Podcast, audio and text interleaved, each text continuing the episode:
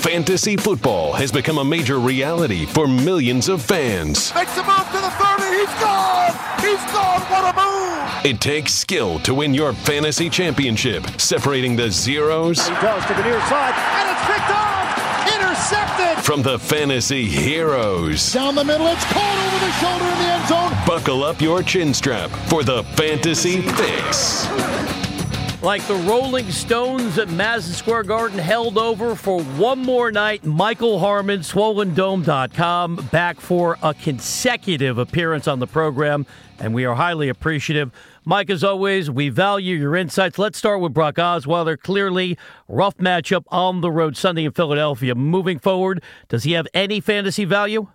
Well, I think what we'll look for Osweiler and making the switch is that he'll actually try to push the ball downfield. We'll assume that in, in a week or two's time, you find Emmanuel Sanders back on the field. The stick of my set, Bennie Fowler Jr. will arrive, uh, and everybody will be ready to play uh, a little bit because you know he catches the ball and makes Siemian's night look a little bit better. Still doesn't cover up some of the dismal uh, performance, but you know you look at that that effort, and, and we would have put some lipstick on the pig, as it were. Uh, but you, you look at Osweiler, you're hoping to get more of the the big plays that have been lacking in the passing game, and a guy that's on his next shot, the last shot. We don't we don't know how many lives you get, uh, but the idea being that he'll inject a little more into the downfield game. So eventually, in the two QB leagues, there's going to be a shot. You just got too much talent uh, at the wide receiver position for there not to be a game or two where it pops off. It's just a matter of picking the right one. The 49ers has been a team that's been really close with being successful across the board, but because of the lack of efficiency, it's it's really making some of the best players on this team not look so good. But are you finally completely off of Carlos Hyde at this point? Well, we we put him in the second running back slot, and just based on volume or expected volume, that he's going to get a go this week against Arizona. Uh, a solid and not all awe-inspiring uh, matchup waiting for him, but certainly when when you look at what Arizona is overall, they're a middle of the pack defense against fantasy running backs here, about 17 points per game. So there there leads to a little bit uh, of hope that you can find pay dirt here, but until you have the consistency and a threat at the quarterback position, uh, it all runs downhill from there. And Breida coming in certainly doesn't help things as, as the pass catcher, stealing a few all important touches along the way. So we'll we'll keep him as a mid running back number two based on volume, uh, because otherwise you're going into some of these other committee situations that leave you even less hopeful. Mike, let me read you a quote from 49er head coach Kyle Shanahan today on Jimmy Garoppolo. Quote. I can't promise you that he will play this year. We talked Garoppolo yesterday. Factor in that statement when you're talking about Garoppolo's impact potentially for the rest of the year for fantasy owners. I'll slap the forehead and say, "What? Why why now? Uh, if you're not looking to make a move, I mean, obviously, to some degree, you're you're looking ahead to the draft, and they are certainly rich with with draft picks going forward from the numerous moves they've made. So perhaps it's the we don't have enough on the offensive line, we don't have enough to make a push. It's it's the nice way of saying we're tanking without saying we're tanking. I think to a degree. So you know we'll we'll get him all the weapons and help that he needs this coming off season, uh, and we're not going to rush him in with all our language, verbiage, etc. So perhaps for fantasy owners, still looking at the dynasty leagues, it's, it's a must-add. But I, I can't believe that they'd trade for him and not at least get him out for a couple of uh, auditions in the Shanahan offense because at some point you got to figure out what you got. I mean, because history hasn't exactly been kind in terms of the ceiling of the performance of former New England quarterbacks that had their tutelage under Tom Brady. So to assume that you found your be all to end all in Garoppolo, uh, I don't know that you're necessarily there, and perhaps you want to at least kick the tires a bit when you look at some teams throughout the National Football League, they have a tendency to look bad, then they look good, then they look bad, particularly like a team like the Baltimore Ravens. But at this point in the season, do you feel like you know what teams and players are, or do you think uh, there could still be a dramatic shift?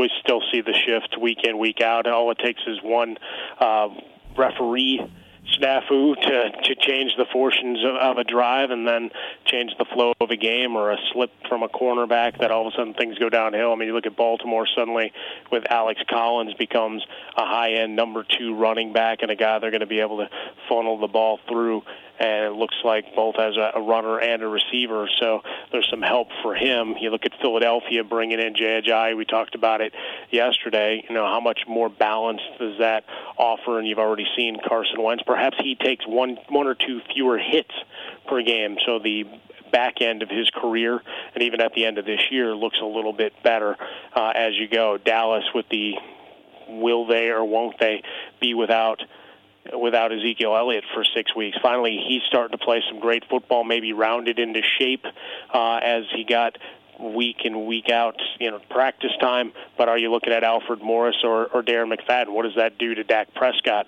if they have to be the the bell cows for six weeks. So uh, still still a lot of questions, and that's what's beautiful about the the National Football League is it's a week to week league, uh, and it keeps it as the best reality show. Mike, you mentioned Alex Collins of the Ravens. I know you're watching on Thursday night when we saw the video of him enjoying Irish dancing. Since I'm of yeah. Irish descent, Erin Go Bragh, when's the last time you put on some clogs and got out there and cut up a rug? Well, last uh, last summer, the family took a trip. Uh, my wife's originally from Sweden, so so we did don some wooden shoes for a little festival thing in in one of the towns where she grew up.